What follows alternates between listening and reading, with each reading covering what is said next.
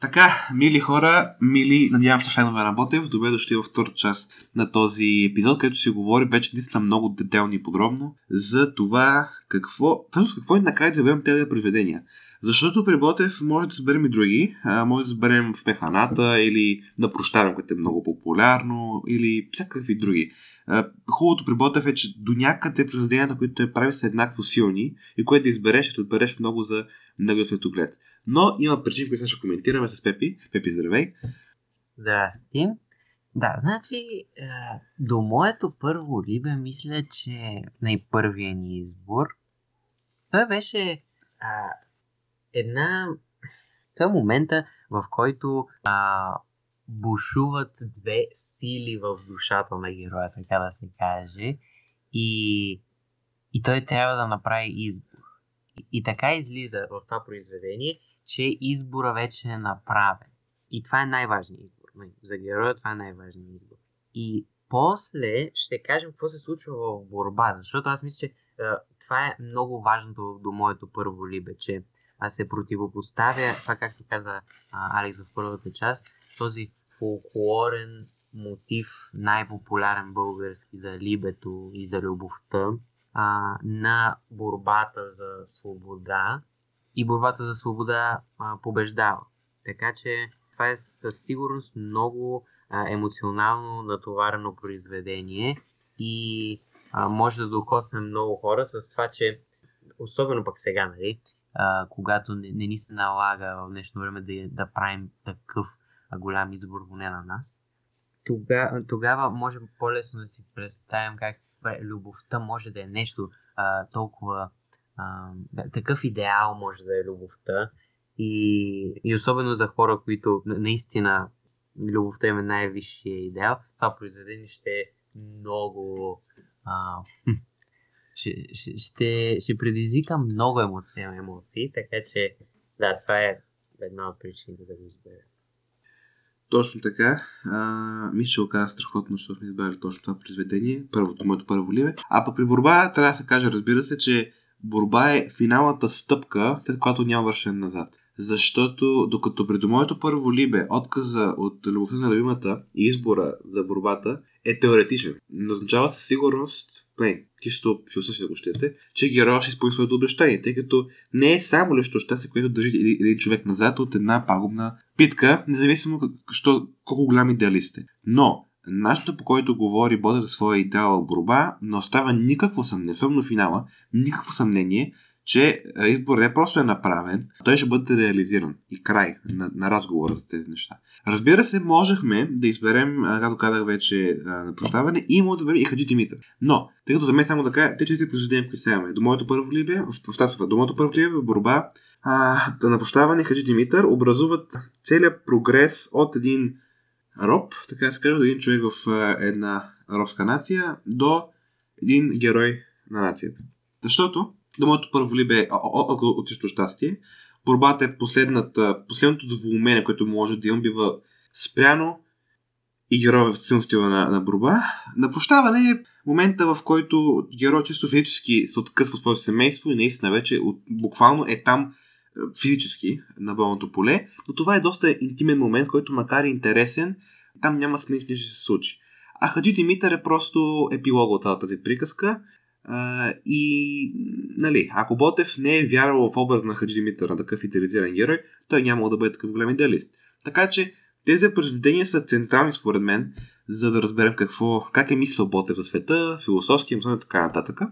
И интересното кое е? Интересното е, че макар на пръв поглед различни, и в двете произведения имаме едно много важно противопоставяне на очевиден вредител за постигане на идеала и на самия идеал. До моето първолибе, вредителя случая, парадоксално някъде, е любимата. Във врба е вестникарите, учителите, родостепниците, които възпрепятстват осъзнаването на народа, че трябва да, бъдат, че трябва да, да се освободят в, в, името на всичко, на всяка цена, така да се каже. Да, в, в, в, в моето първолибе ти Пепи каза, че на практика взема едно решение. И това е така, но решението е, е като казахме, е взето преди да започне а, говорителя да говори на своето либе. Драмата на героя е по-скоро, като казваме, външна формулировка на този предварително взет а, избор. И това означава, че цялото това нещо, което забелязваме в моето първо либе, е една човешка маска, на силното желание на личния герой да изпълни своя обществен дълг. Което, а, това негово решение е определено еднозначно а, още преди той да започне да говори на либето и също нещо много интересно. На практика идеалиста Ботев сам изгражда своя бъдещ свят. Той казва, ще има борба, аз ще бъда в нея, аз ще спечеля, ако не аз то, моята страна ще спечели и ще има свобода. В тази картина той рационално не оставя място за една роля в този свят, която да бъде изиграна от а, неговата любима. Така че не трябва да гледаме на моето първо либе като на една полемика, от която трябва да има резултат, а по-скоро а, една емоционална полемика на един човек, който, макар да е за своето решение, изпитва много силни тързания. Да, то аз мисля, че не, няма спор за това, че той рационално ще се бори. Това е да.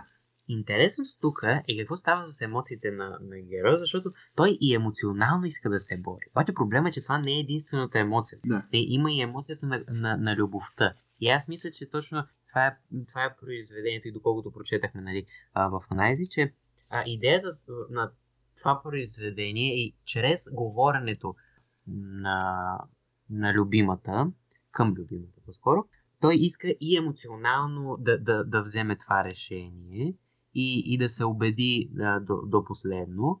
И, и, и мисля, че това е защо е толкова силно това стихотворение, причината. А, защото м- когато две много силни емоции са противоположни, е, а, аз това в тако, такова състояние е много интересно за, за описване и за наблюдаване, защото човека се разкъсва между тези двете неща, но както виждаме тук, когато ирационалното е, взима едната страна на тези две на тези две много силни противоположни емоции, се получава така, че физическия говорител а, взима едното решение.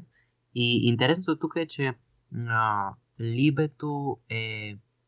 Той е общо взето а, иска да й покаже на нея, защото тя естествено при нея емоцията е а, любов. При нея няма някакво раздвоение, поне не е показано.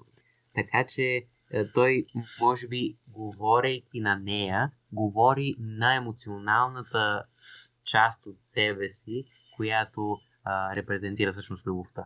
Така че аз мисля, че това е основното нещо, което се опитва да постигне лирическия говорител тук и емоционално да, да си докаже този.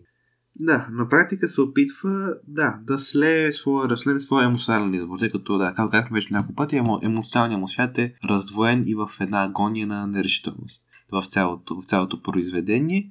И то не, не трябва да бъдем изненадани от това, тъй като предекателната сила на красотата и на любовния купнеж, който този герой изпитва, съвсем естествено се в яра конфликт с неговата гражданска мечта. В по-широк контекст това на практика е сблъсъка на индивида и колектива. Или по-скоро на индивида като такъв и на индивида като, като част от колектива. Това е много дълбока мисъл, много дълбок конфликт, който определя политическите измерения на борбата консервативно-либерална и така нататък.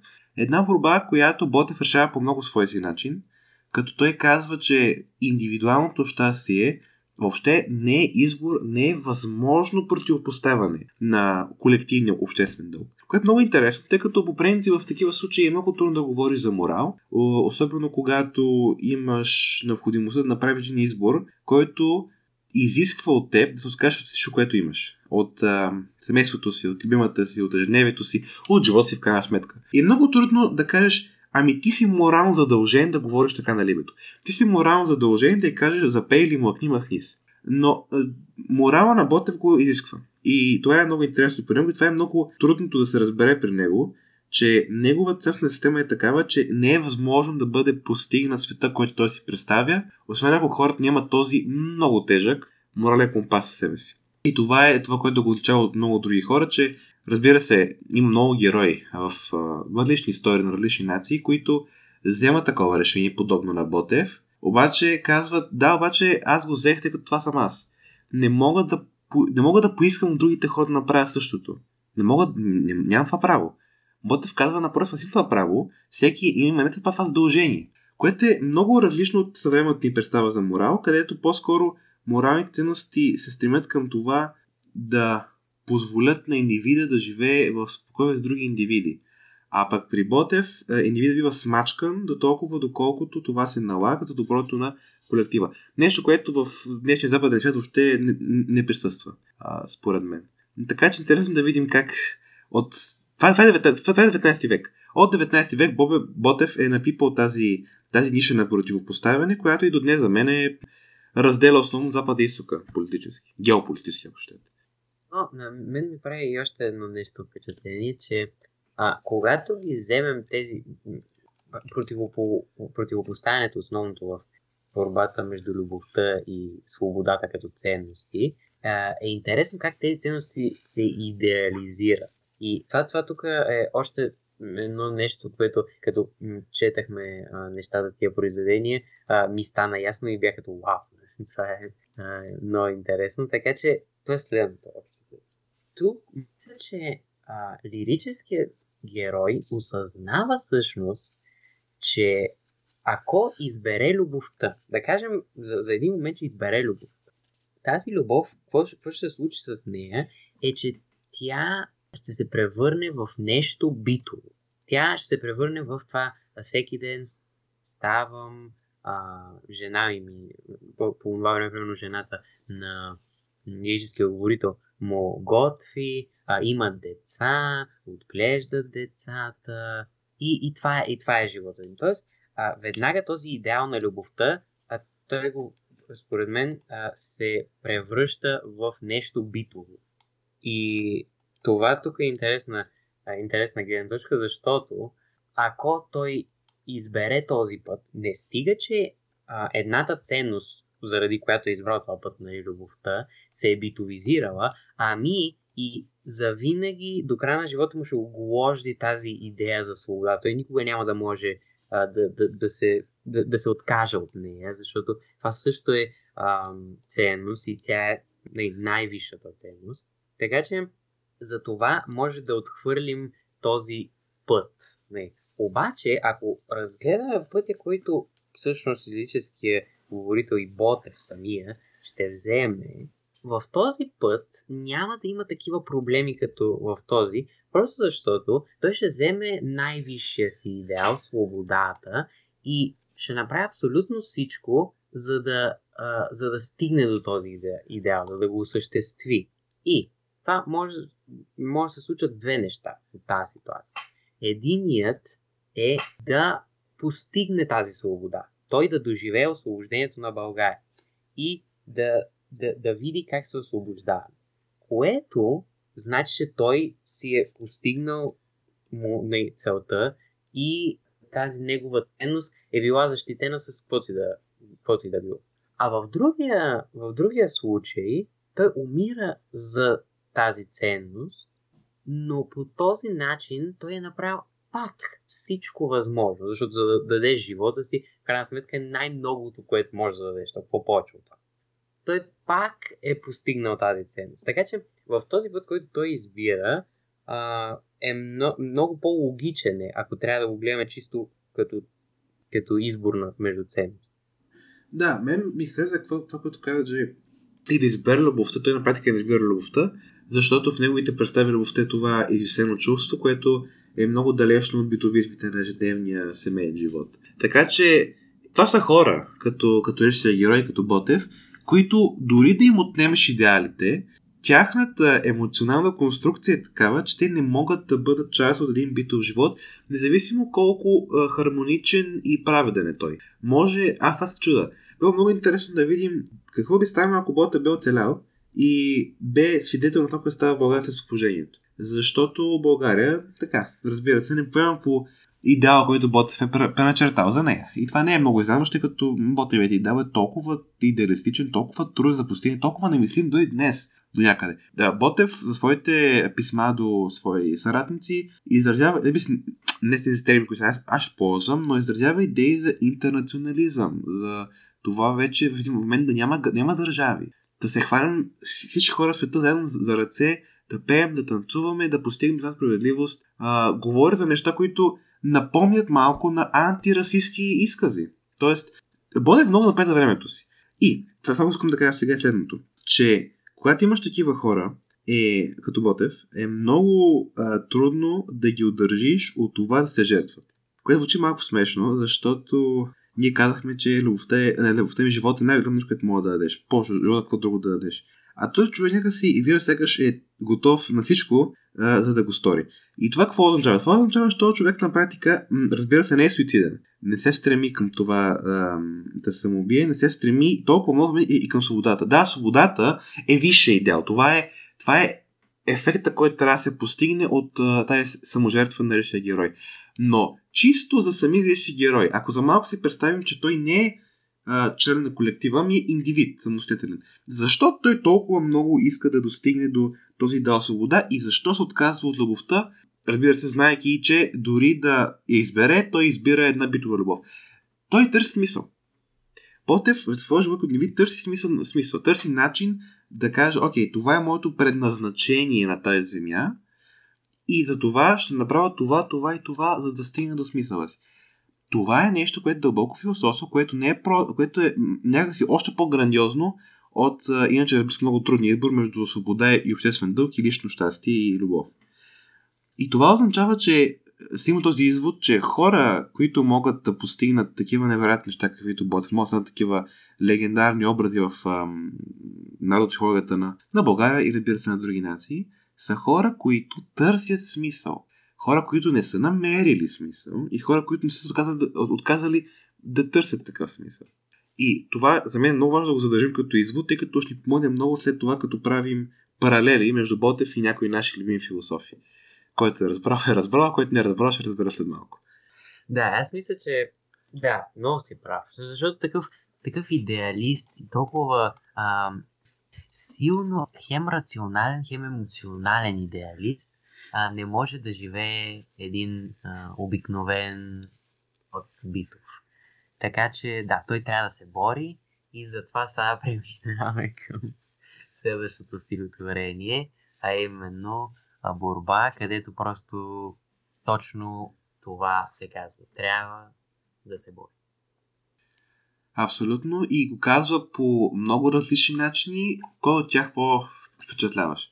Да започна от нещо, което просто не мога да се позволя да го пропусна и нещо, което много често го хвърлям като аргумент или като, като елемент в есена, който пише за Ботев. в училище, най-малкото. Това е, че чували сте най-вероятно, особено ако сте по-религиозни, за тази троица вяра, надежда, любов. Вяра, надежда, любов в Библията това е обосновката на всяко действие на праведния християнин от емоционална гледна точка.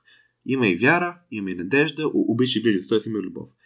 В това стихотворение Ботев, съвсем, разбира се, съвсем целенасочено, не, не критикува директно християнството, защото първо няма нужда от това и второ, много е трудно на една нация като българската да й повлияеш, като ти подкопаваш основите.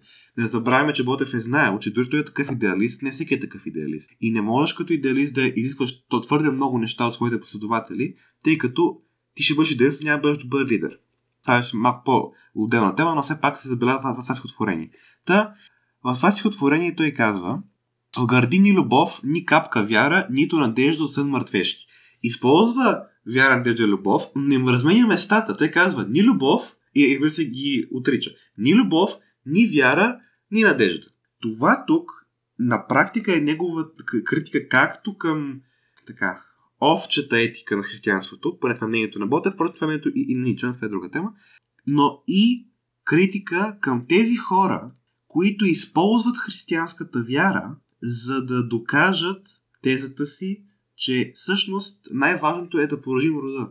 Най-важното е бъркото, бъркото от това време да се херметира, да се затворя в себе си, да продължи рода, да запазва своите традиции и да се надява, че някога ще бъде освободено.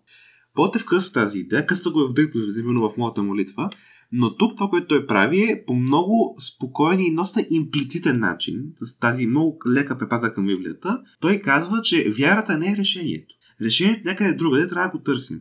И отново да се върна към това с а, смисъл, който Ботев търси. Ботев бил атеист. Казвам се го директно, че той мише в него писмо, ако сега точно ще цитирам, той е казал а, за мен Бог на небето няма, а Бога на земята има свобода. Което си атеист човек.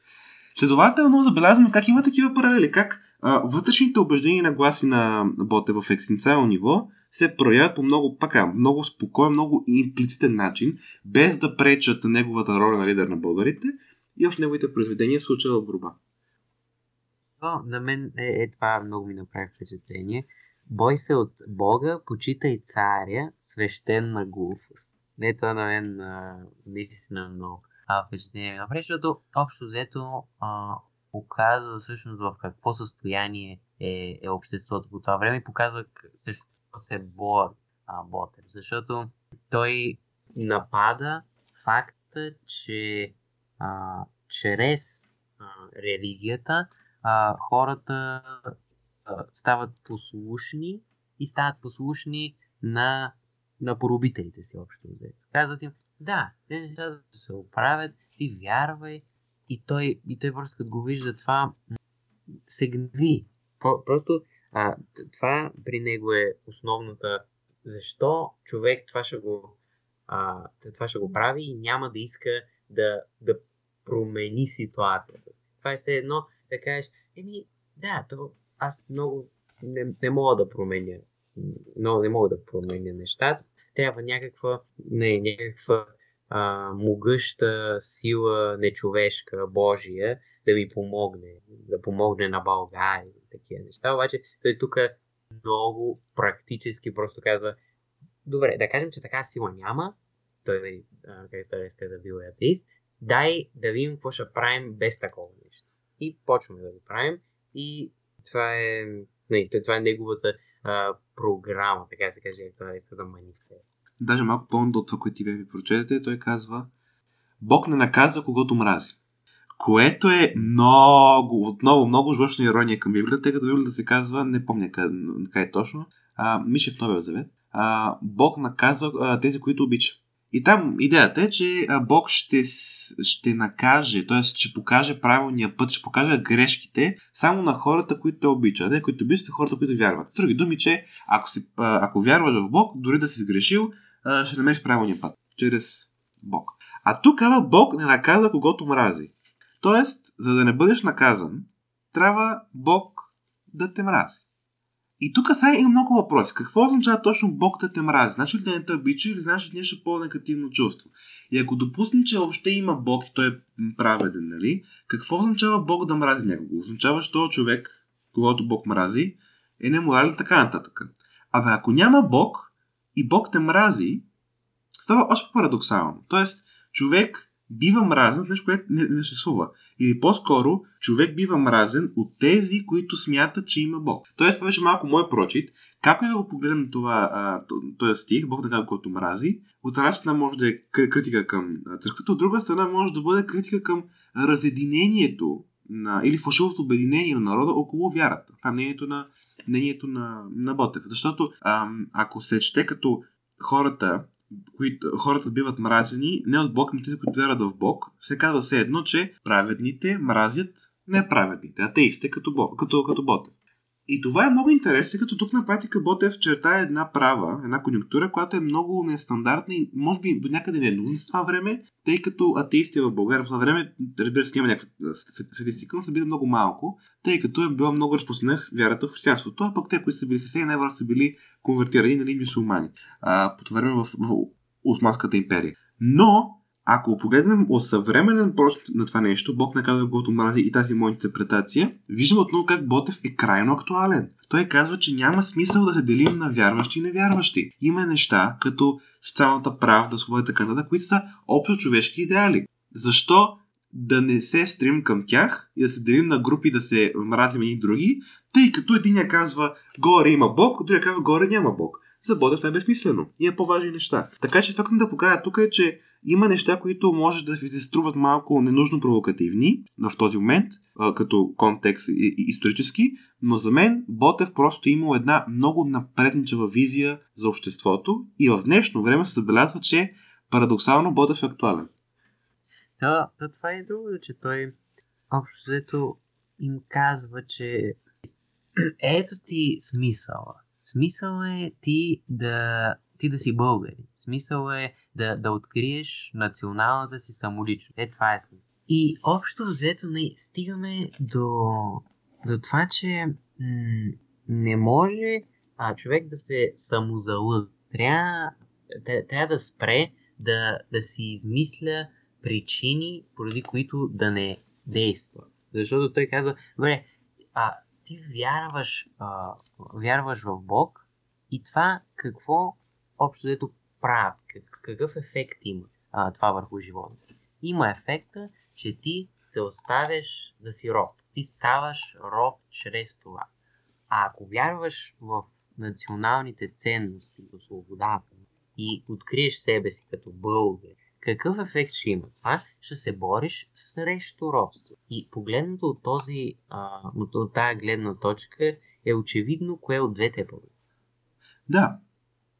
Да, то интересното е как в м- всички тези противопоставяния Ботев намира място да вкара и тази представа, че идеалът е нацията и че нас е идеал, по начин, който не противоречи на целия философски и религиозен тирант, религиозен а, манифест, който, то прави, който прави Ботев. И това е много специално. Много специално, защото ако това го нямаше, дори Ботев да има същата биография, като път ще да бъде а, поет модернист, така да се каже. Ще да бъде поет, който казва не това, не това, не това, намери своя път, така, така, така. Както прави, примерно, Пенцовеков, ако не се лъжа. Това прави той, началото на 20 век.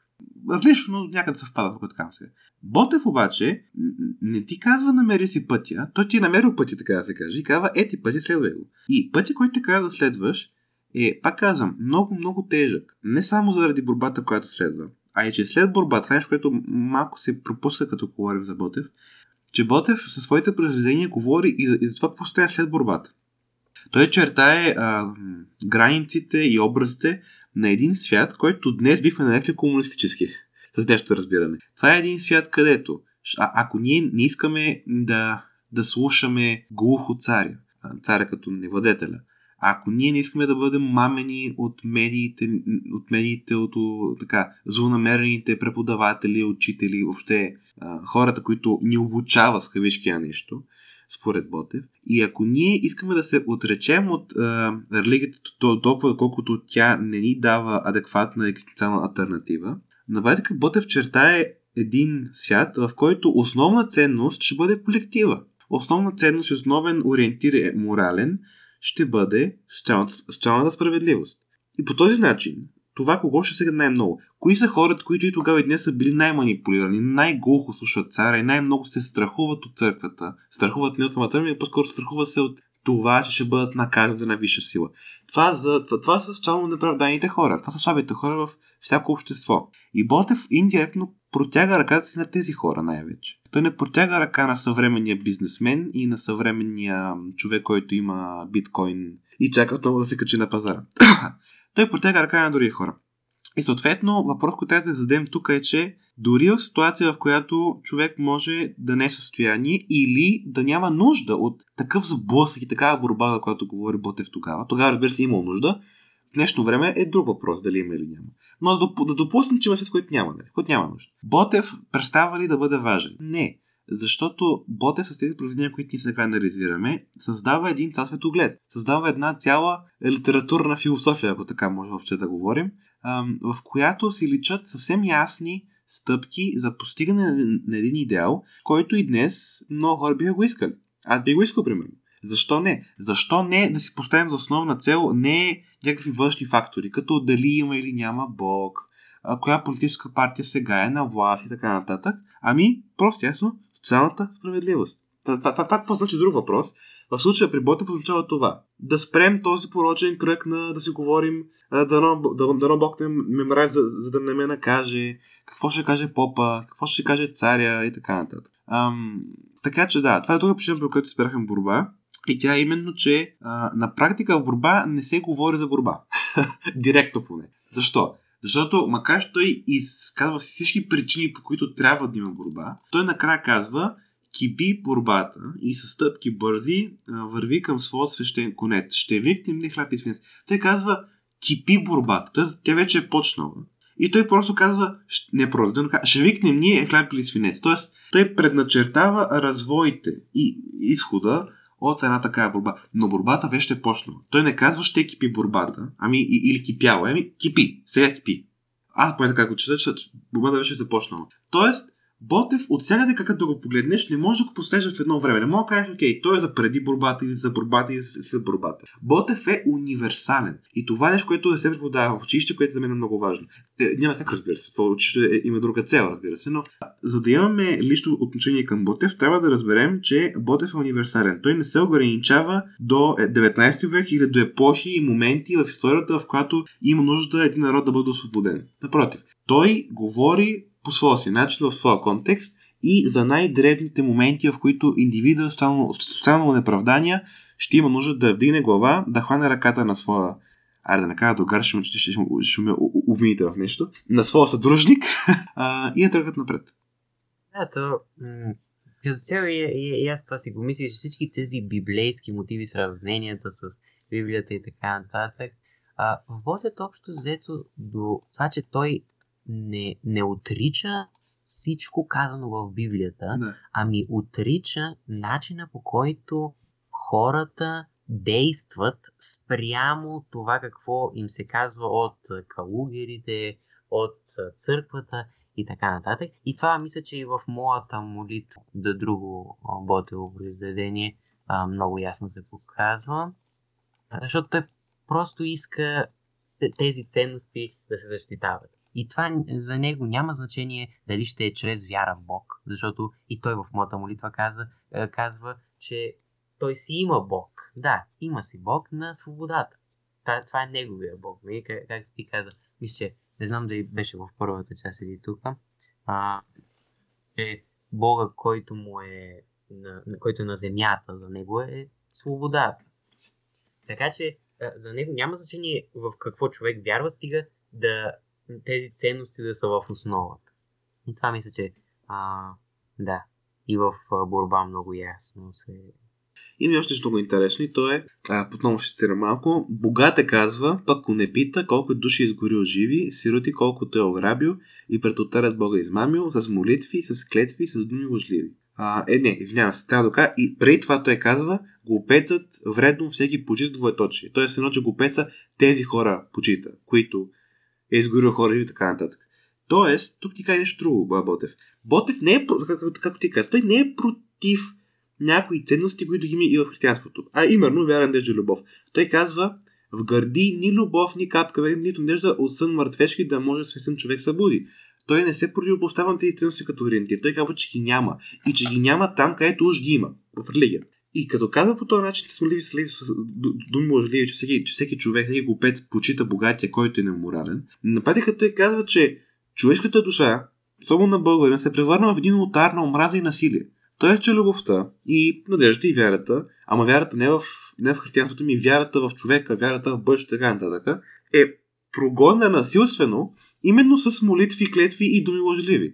И, и на нейно място идва едно отчуждение, една лудост, лудост да не познаваш своята собствена нация, своята собствена самоличност. Тъй като да не забравяме, че това казва и в Механата в друго негово произведение, колкото опасни и вредни са враговете на България, толкова опасни и вредни са българите, българите родоостъпници и чуждопоклонници.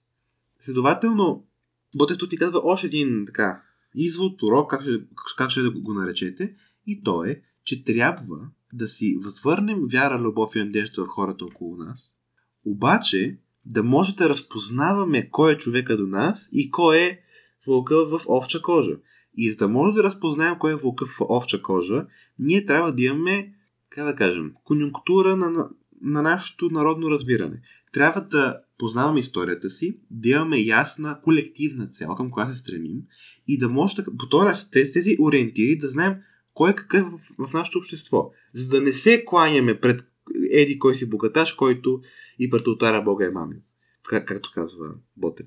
Това отново е съвременно. И отново е съвременно, тъй като в днешно време дали се кланяме на хора богати, мисля, че е риторичен въпрос. Отговор е да, разбира се. А, да. Е, аз а, общо взето а, мисля, че не, това, ти, ти вече спомена веднъж името Ницше. А, но...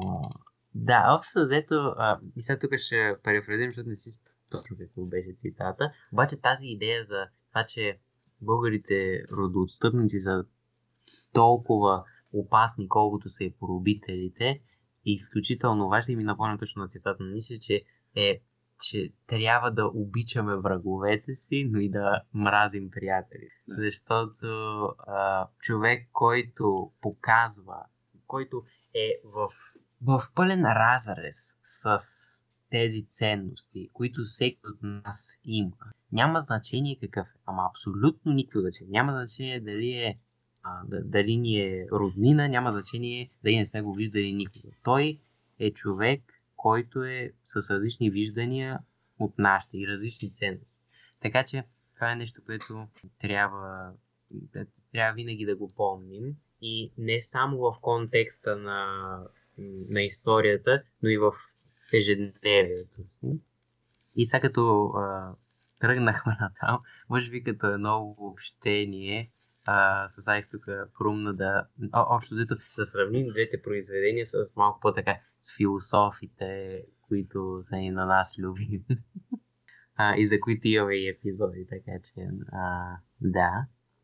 И общо взето а, това, до което стигнахме е първото нещо, че а, до моето първо лига може много лесно да го сравним с а, иллюзиите а, на Ниче, които той казва общо взето, че трябва да се откажем от всички иллюзии, за да живеем а, пълноценно. И това е общо взето иллюзията, че може любов в това произведение до моето първоливе, че може любовта а, да съществува в такава ситуация и с, а, с, с такива ценности като свободата, които а, в случая са по-висши а, от нея. Това е едното. Точно това е едното. Преди да минем нататък, само да вметна нещо много интересно. Ние ти, какво хостицата използва на Ниче, че трябва да обичаме враговете си да мразим приятелите си. Второто, окей, казахме от Първото обаче, а, да вижда враговете си. Ботев много рядко използва в силосфоренията си препрати към туркото население. Дали ще бъде полумесец, нали, към, за, да се обърне към тяхното знаме, към тяхната религия, дали ще бъде думи като бъши, бузуки и така нататък. Използва и понякога, но рядко и когато и никога да бъде турчин. Може да използва турско или турски и после има е, съсвително име, което конкретизира казаното. И за мен това е направено целенасочено, а и да не е направено целенасочено, днес може да бъде насочено към една идея, която е много важна и много съвременна, още един път. И тя е, че не е национализъм и не е патриотизъм, особено за нас българите, да мреш турчин. Това, това звучи, сега това звучи очевидно. Обаче има едни хора, има едни партии, има едни кръгове, които тази идея промотират. Че ако ти се биеш гърдите и си, и си татуира Ботев и, и Лески на, на главата и казваш, турците, ма те 500 години мачкаха, а, у, аз няма да ходя никакъв Истанбул и такива изпълнения, това не е патриотизъм. Това е простащина. Защото какво ти е виновен турския човечец и сега, а пък още повече и тогава, че са били част от една държава, която е репресирала нас. Царят, и в, за взема думата, която по-бота в царят, богаташът, попът, вестникарят, вестникаринът по-скоро, не са нацията. Това са вредни елементи на нацията. Затова аз не виждам никаква причина. Даже защото ще е антиботевско в, в неговите визии, ние да мразим толкова много а, някой друг, защото елементи от това, от това нещо друго са им навредили. С други думи, апела ми да правим тази разлика, че мраза Турци, аз съм а, аз съм гледам българи на уга, уга, уга, буга. Това не е патриотизъм, това е просташен. Да, само това. Обратно към Нич. Да, до моето първо време наистина показва разрушаването на най-голямата иллюзия, може би, която е любовта и вярата в чиста хармонична любов и така нататък. А пък борба е вече един преход към сливането или по-скоро, а ако не сливане, поне балансиране, тази моя не много любима дума, ще използвам този път, на емоционалност и рационалност за постигане на екзистенциален смисъл на живота. При Болта в този смисъл е да се жертва в името на родината, в името на свобода и така, в името на своя идеал. И в борба, разбира се, имаме както рационална критика, така и емоционална критика към това, което се случва. Имаме и двата вида решения, по-скоро синтез на тези две идеи, емоцио и рацио, в неговото решение, което е хляб или свинец. Това много напомня на нашия друг философ, Албер Камю. Вметка в Тив Пепи това оказа, разбира се, и за Ниче и за Камю има епизоди, може да ги провери. Там коментираме тяхната философия и биография малко по-надълбоко.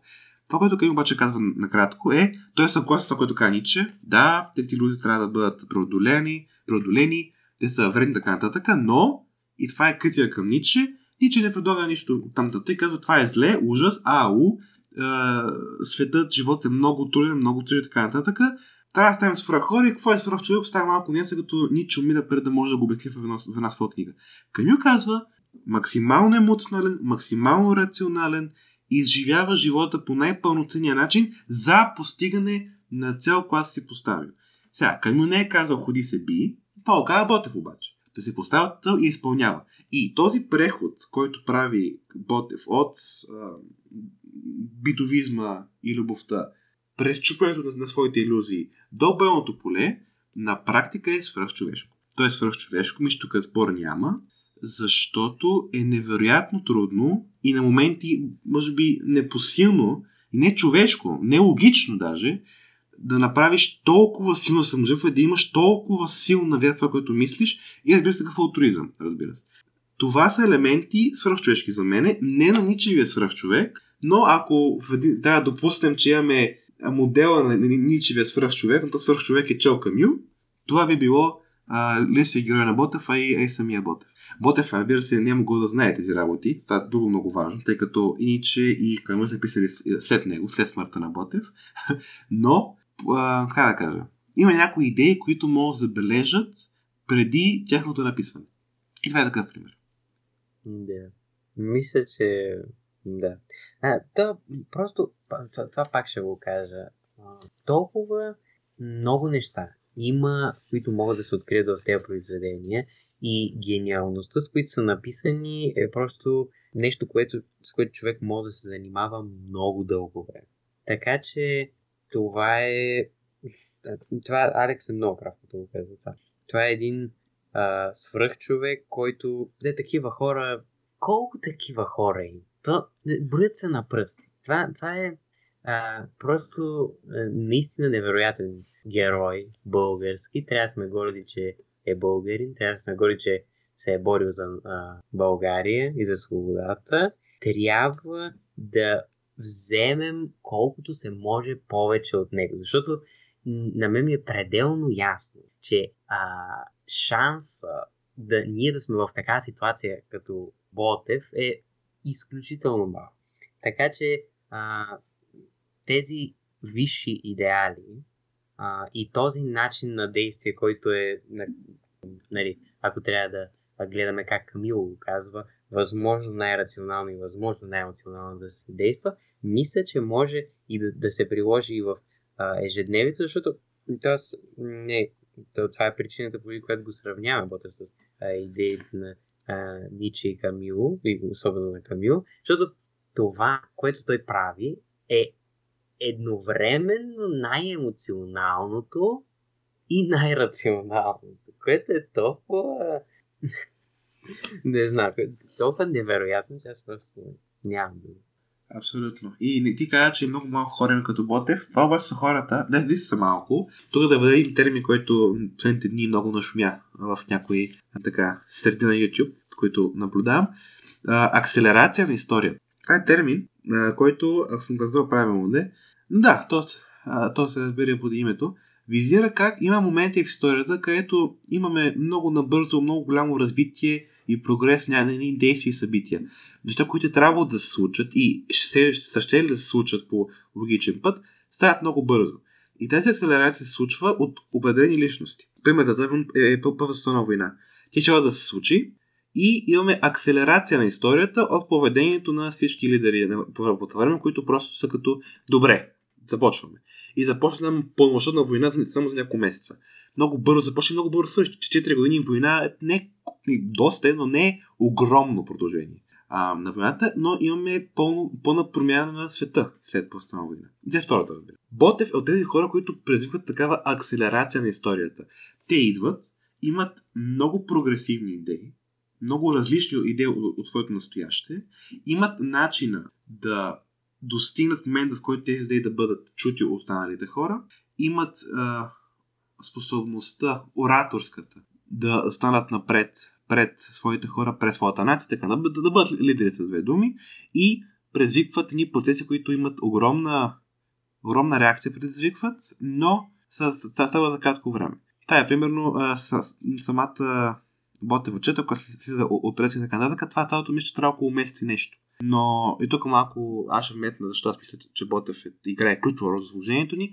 Факта, че Ботев отива с 200-300 души общо общо, или бяха максимум 400, а, прекусява Дунава, слиза, целува земята му и тръгва, не знаме с какво да прави. Тръгва да се би срещу многохилядна професионална армия с 200-300 души. И разбира се, намира смъртта си. Той и голяма част от неговата чета. Това предизвиква интерес на един американски журналист, който идва да прожи какво е това, защо е станало това, защо е за такова решение този човек и намира какво са правили османците, за да получат така нареченото априлско възстание и оттам нататък започва една реакция на международния свят, която постепенно води и до войната между Русия и Турция, Малката империя, която освобождава. Така че ето как едно много малко събитие акселерира историята.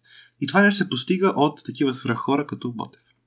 Да, това мисля, че перфектният начин да завършим този, а, този епизод.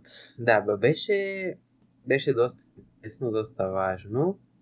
Надяваме се, нали, както винаги, да ви е било полезно, да сте научили нещо ново и да сме ви дали а, да сме дали теми за размисъл. А, и така.